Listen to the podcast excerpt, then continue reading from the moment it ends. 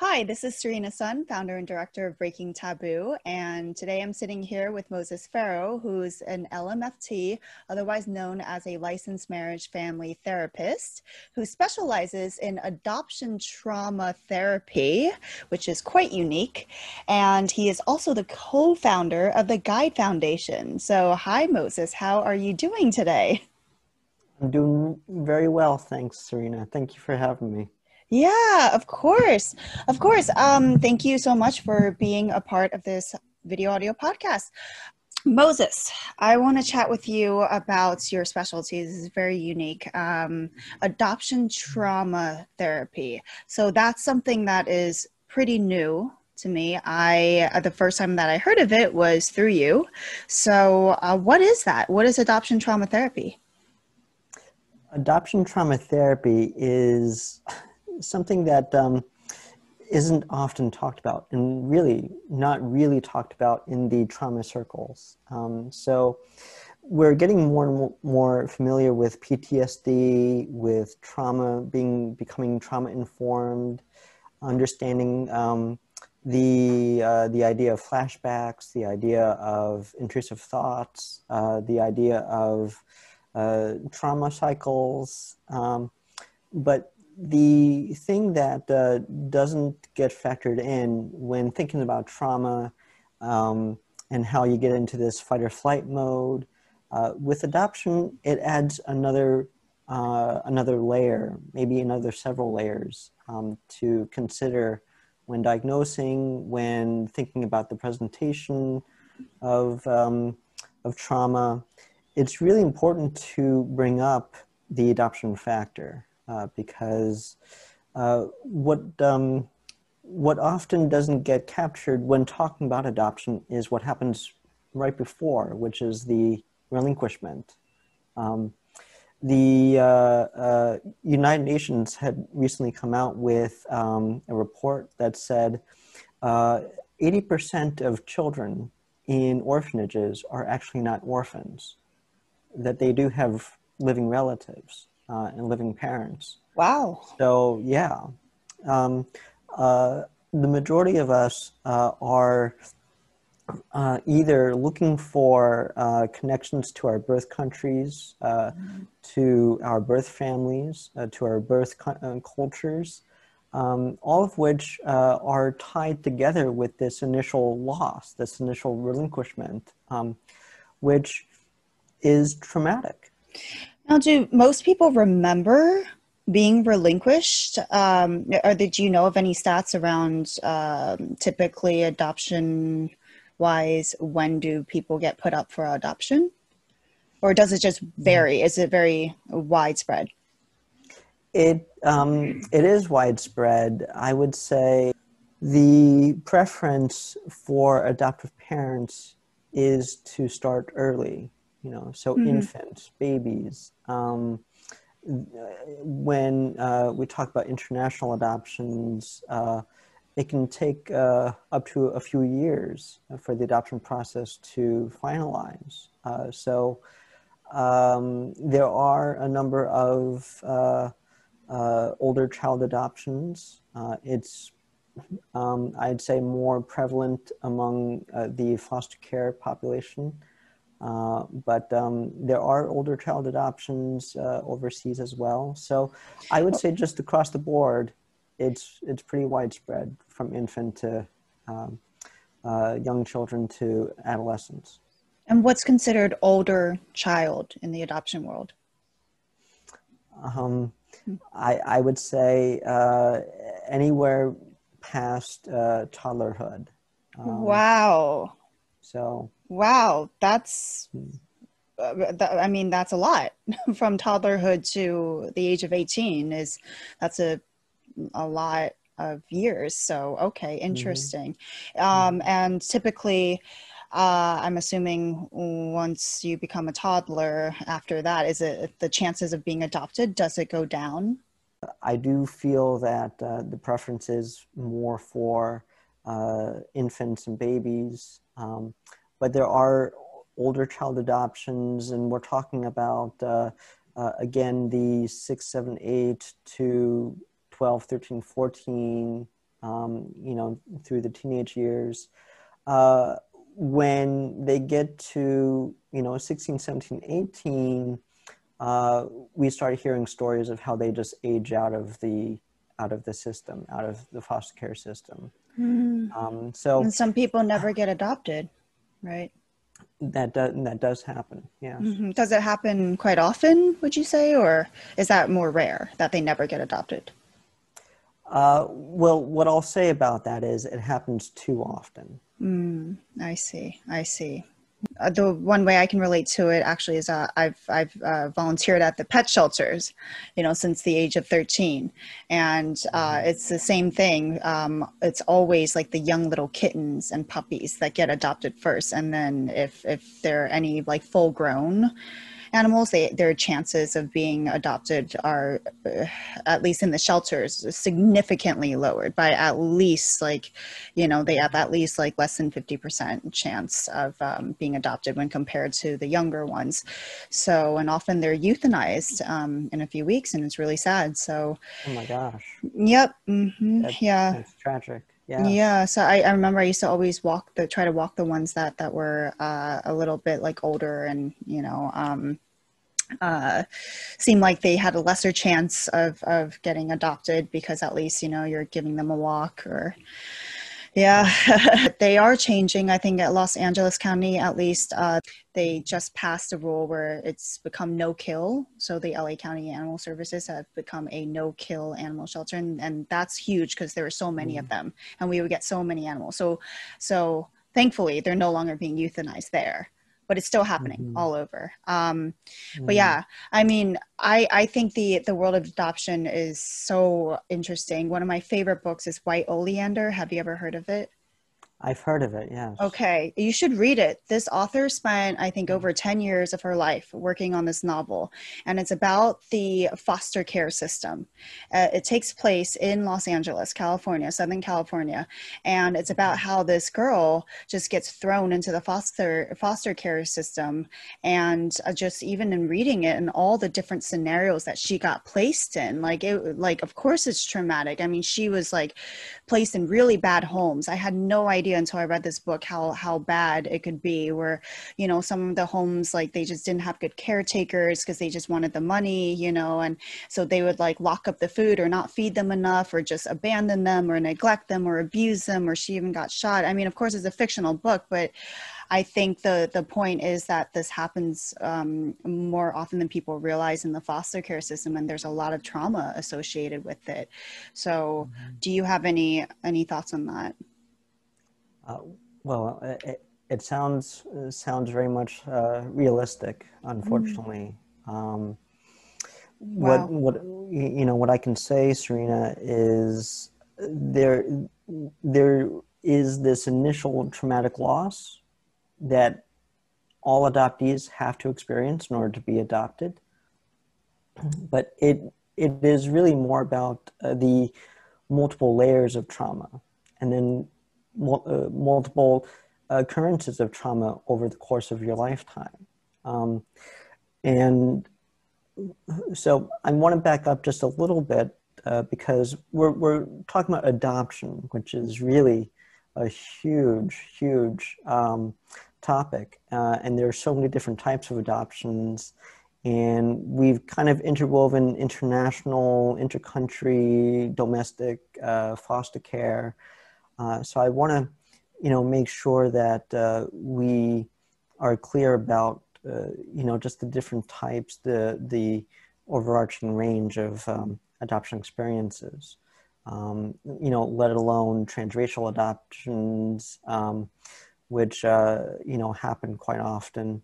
Uh, the the unfortunate um, thing that we we do hear quite a bit about is the the ongoing um, uh, moving from one foster home to an, another for, you know, foster placement children. And why is that? Why does that happen so often? Um, well, a bit of what you were describing that uh, there are foster homes that uh, aren't well equipped, that um, that do uh, uh experience abuse, um, that um, uh, the behaviors become so uh, overwhelming, um, you know, that uh, uh, the child ends up getting placed uh, and then quite possibly placed multiple times. Um, you know, so if you can imagine starting off with this initial traumatic loss from the birth mother and birth family, then uh, having to move from one foster home to another.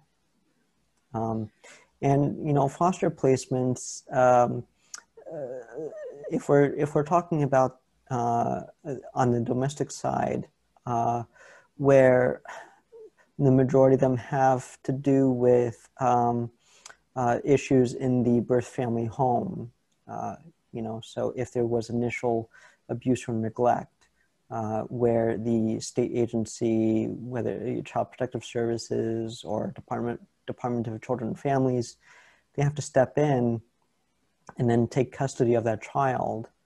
And during the time that the the uh, the mother, the family is going through some kind of treatment or uh, working on um, uh, working through some conditions that uh, the state agency places on them in order to have their child returned to them. Mm-hmm. Um, there's you know quite a bit of time that can go by. So mm-hmm. the the child you know is uh, it's deliberated on where they should be placed in the meantime. Mm-hmm. You know, mm-hmm. so whether there's a, a natural resource like another family member or a foster placement.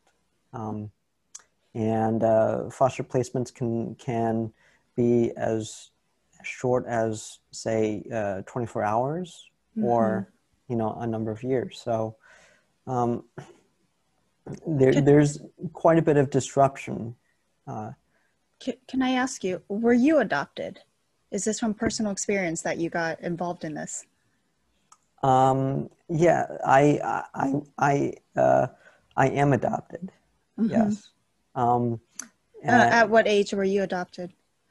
I was um, uh, around two uh, oh. when when I flew from uh, Seoul, Korea, to uh, uh, to the United States. You know, to the U.S. And um, so I so I'm a um, an inter- international, intercountry, transracial adoptee. So your US parents flew to Korea to get you, or how does that whole process work? Um, there are some countries that uh, uh, either require or um, recommend that uh, the adoptive parents uh, goes to visit uh, during the adoption process. Um, uh, for Korea, I don't believe that is a requirement. Mm. So, um, so yes, uh, uh, it's not um, it's not necessarily uh, always the case. Do you remember it? I can't say that I do. Hmm. Okay.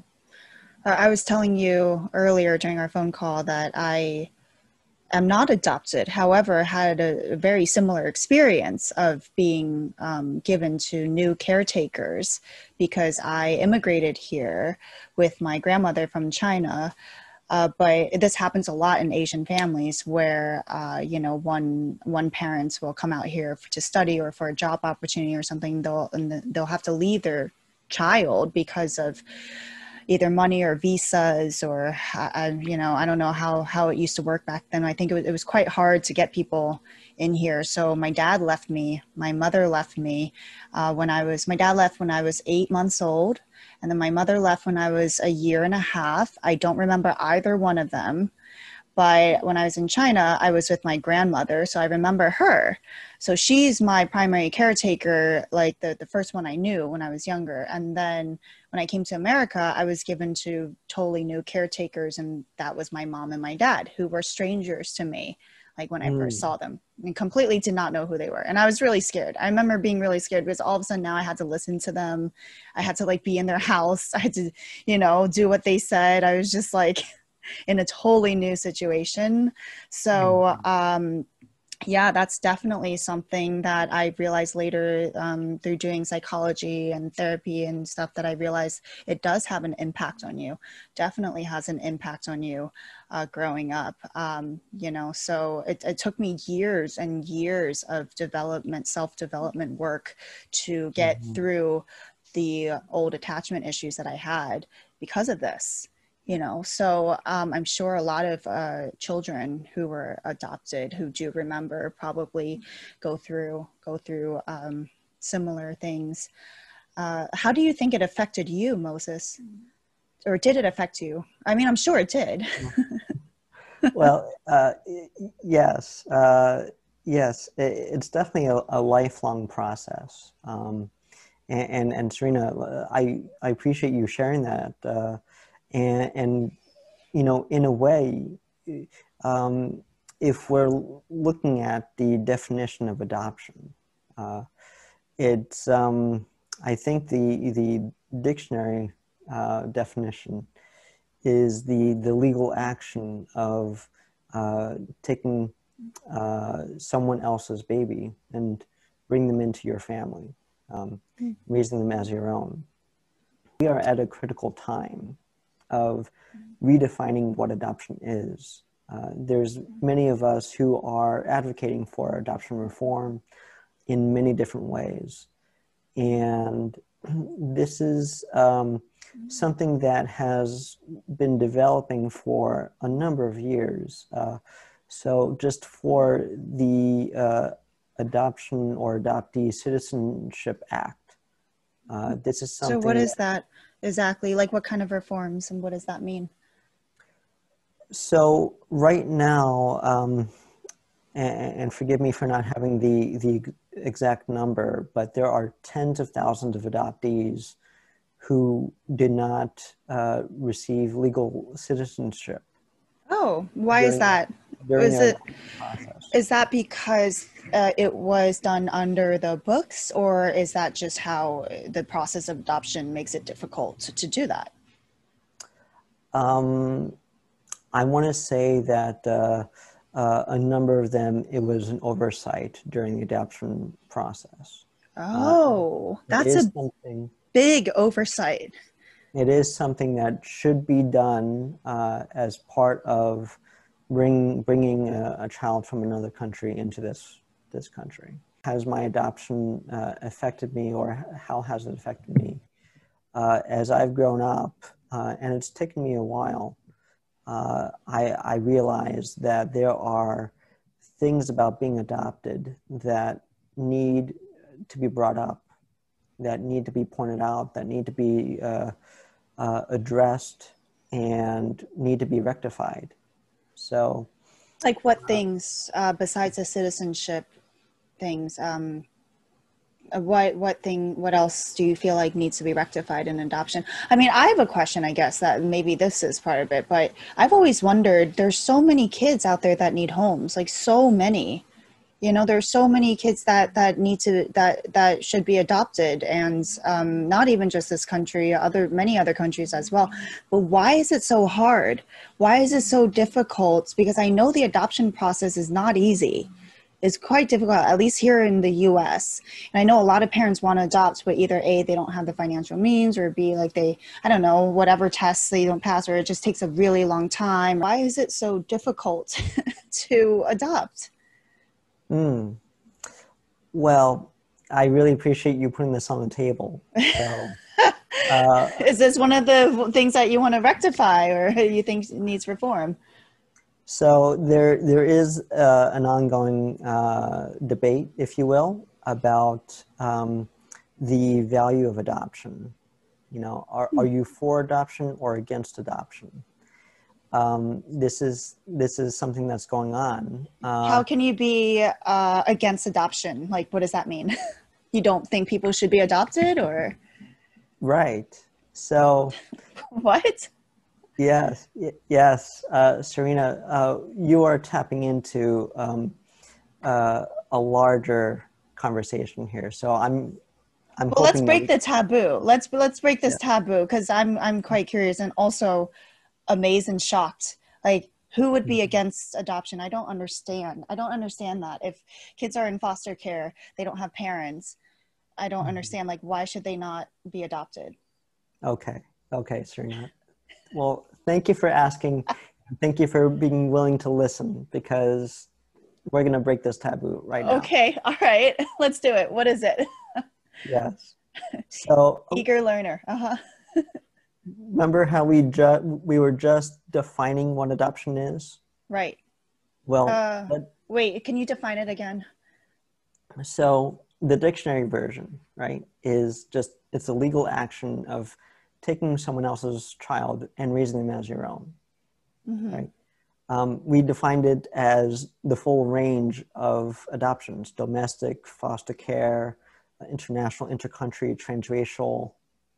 But now we're going to expand it even more. Right. So I didn't bring up, or we haven't touched on um, artificial insemination. We haven't touched on surrogacy. Uh, we, we haven't touched on um, the uh, uh, rehoming practices. Now, let's let's dive into this one. So, rehoming doesn't go through um, any uh, uh, legal action. It there there was um, an investigative report uh, by Reuters um, a number of years ago that uncovered a, a Yahoo group ring that was just placing children from one home to another, uh, basically uh, uh, putting children up um, online and saying, "I have this child, and uh, whoever would like wh- whoever would like them uh, can take them." Um, and there were thousands of these kinds of cases. Um, so there's that aspect where this is just starting to um, say this doesn't feel right. Sorry, this is where? Who who was doing this who was putting children and were these i mean did they steal these kids i mean what what what was the scenario here sorry could you repeat that who was doing this here here in the U.S. oh okay It was it was done online. it was just illegal basically like child trafficking or something it's just Yeah, well, so that's the door that we're opening. Is Uh-huh. that uh, uh, a lot of people consider adoption to be child trafficking, human trafficking, sex trafficking. oh interesting Yeah. Wait, Uh, uh, so okay, so tell me how this mind, this frame of mind, um, logically, like how it makes sense, how people could think this, because of course there's the the what we're thinking about, which is you know children needing homes, children whose parents uh, are unable to take care of them, who sign them off, uh, put them in the foster care in hopes of a better life, in hopes that they will be provided with the care that they need to uh, have the best life possible or whatever you know or or let's say for religious beliefs they didn't get an abortion and they you know uh, uh, couldn't take care of a child so they put them up for adoption. Or let's say the parents are drug addicts child protective services takes them away from their family because you know they don't want the children to be raised in uh, with uh, parents who are who are just basically incapable of taking care of them. Uh, and then you know they they're put in foster care or somewhere else in, in hopes of adoption right? That's the side that we see that most people think about i think when they think of adoption. That's the side that i think about. So tell me what is this i mean the the the instance that you talked about was someone that that wrote you know i don't know a craigslist ad where they're like selling children or something. I mean that seems completely illegal to me. That doesn't even seem like the same thing. I i you know i don't i wouldn't even categorize that in the same thing. So how is this being categorized? Like how is this like even happening that this is a part of the conversation? There must be something here that i'm missing right that that's causing people to think this way. Mhm. so what is it? Is there Mhm. like something that i'm missing? I feel like that's that's a bit more controversial Well, well, let's dive into the reasons for uh, placing children in foster care, because so this is another aspect of the large, the larger systemic issues. um, the larger social issues. Uh, so there's a, a, great deal of stereotypes. There's a great deal of uh, uh, um, uh, personal bias. Uh, there's certainly racism. Um, there are things that um, occur in society, in our culture, that lead us to think that, yes, uh, parents who are not capable of raising their children, uh, the children should be placed and then adopted into wonderful, you know, well-meaning uh, homes and families and have their forever family. Um, the other side to this, Serena, that you're uncovering uh, with your questioning and, and uh, confusion about this is why aren't we doing enough to help the birth families and birth parents to support themselves and support their oh, children? Oh, I see. Okay, I see. And this is on a global level. So, referring back to the UN report, uh, the UN has taken a stance in saying we need to do more for keeping uh, families together rather than focusing on placing children in orphanages and placements and adopting them out. Oh. Uh, so this is um, a larger systemic issue, a larger social issue, having for us to have to address what are the circumstances and what are the, the factors that lead parents uh, to be incapable of raising their children in the first mm. place. I mean, that is such a huge issue, though, because there's so many reasons. There are so many reasons. Like, there's just so many factors. It's, you know, I mean, uh, yeah, I mean, we we right now we're struggling to solve even just one addiction, like even just drug addiction you know, which is just only one reason for w- why this happens. Uh, and then there's just, and then there's just, you know, I, don't want to say bad parenting, but there's just like almost like ignorant parenting where, um, where, uh, parents don't aren't necessarily addicted to drugs but they just you know are neglectful to their children or they just you know never wanted children they just you know don't really parent the children correctly.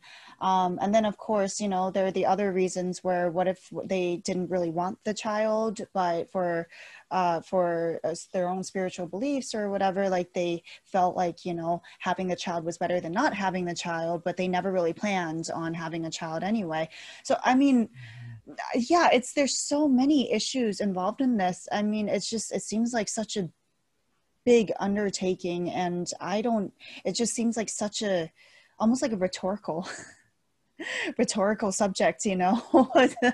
Um, but i can see i can see the benefits in definitely providing uh, parents with better access to, and resources to better able to raise their own children and not not having the family have to be torn apart. Yes of course i can see the benefits of that too. However that still leaves me the question i still have the question i had originally uh, with two questions i didn't forget but let's just start with okay. um why is it so difficult to adopt though? Because okay even if we did even if we did um you know uh, give parents a better uh, the uh, more ability to keep their children you know and keep families intact which is great. But there are still like to this day there's still a lot of kids out there who don't have families and don't have homes. And there are also parents who are unable to have their own children. And it's very difficult for them to adopt so and then of course and then there's of course like uh, gay marriages that that mm-hmm. might want to adopt. So i mean it's just it's very from what i know of the adoption process it's not easy. And yet there's all these kids that need adopting. Like why should one take away from the other? The number of um, children needing adoption has not decreased significantly yet not that i know of. So they're still out there. They're still in need of adoption. So why is it so hard Do you know mm-hmm. why? I'm genuinely curious. Like I've always wondered why is it so difficult? Mm, mm. I understand like okay, people want to make sure that parents are financially stable and that you know they're mentally stable and that they have a good home environment, but still I just feel like the whole it's just it's so so many hoops you got to jump over. Um and and meanwhile there's all these children that are you know, waiting for adoption. Sorry, that's my cat Mm-hmm. again. Okay. yeah. Okay. Um, well, Serena, so you're t- you're tapping into two or three other aspects to adoption. Okay. Uh, so let so let let's go back in time, uh, and let's talk about how adoptions uh, started or how adoptions uh, were handled. Um, uh, you know, early, say, mid uh, twentieth century, um, Mhm. Where uh, there was a, a, term that was used. It was it was uh, backdoor adoptions. So this is the era where uh, there were a lot of, uh, say, teen pregnancies. Uh, Mm. You know, teen girls getting pregnant um, out of wedlock. Uh, there was a lot of social and religious shame around uh, getting pregnant. Um, a lot of shame brought to the family. A lot of shame put on these uh, uh, young girls, um, and uh, adoption was a viable option. But it was a, a, a social taboo. It was not uh, okay. So what they would, uh, where this term came from, was literally uh, the um, the the teen girl would come in uh, with with her child, and it would literally get passed through the back door to the new adoptive parents. Mhm. Uh, and a lot of these adoptions that occurred were uh, of the same race, um, the, the same uh, uh, cultural background, if you will. So they were able to be blended in. And the uh, adoption experience was um, uh, a, a huge secret. Uh, so as things developed, um, the international adoption uh, uh, uh, market, if you will, began. Um, and Korea was actually the forefront of the international uh, adoption um, practice industry, if you, if you want to call call you know call it an industry.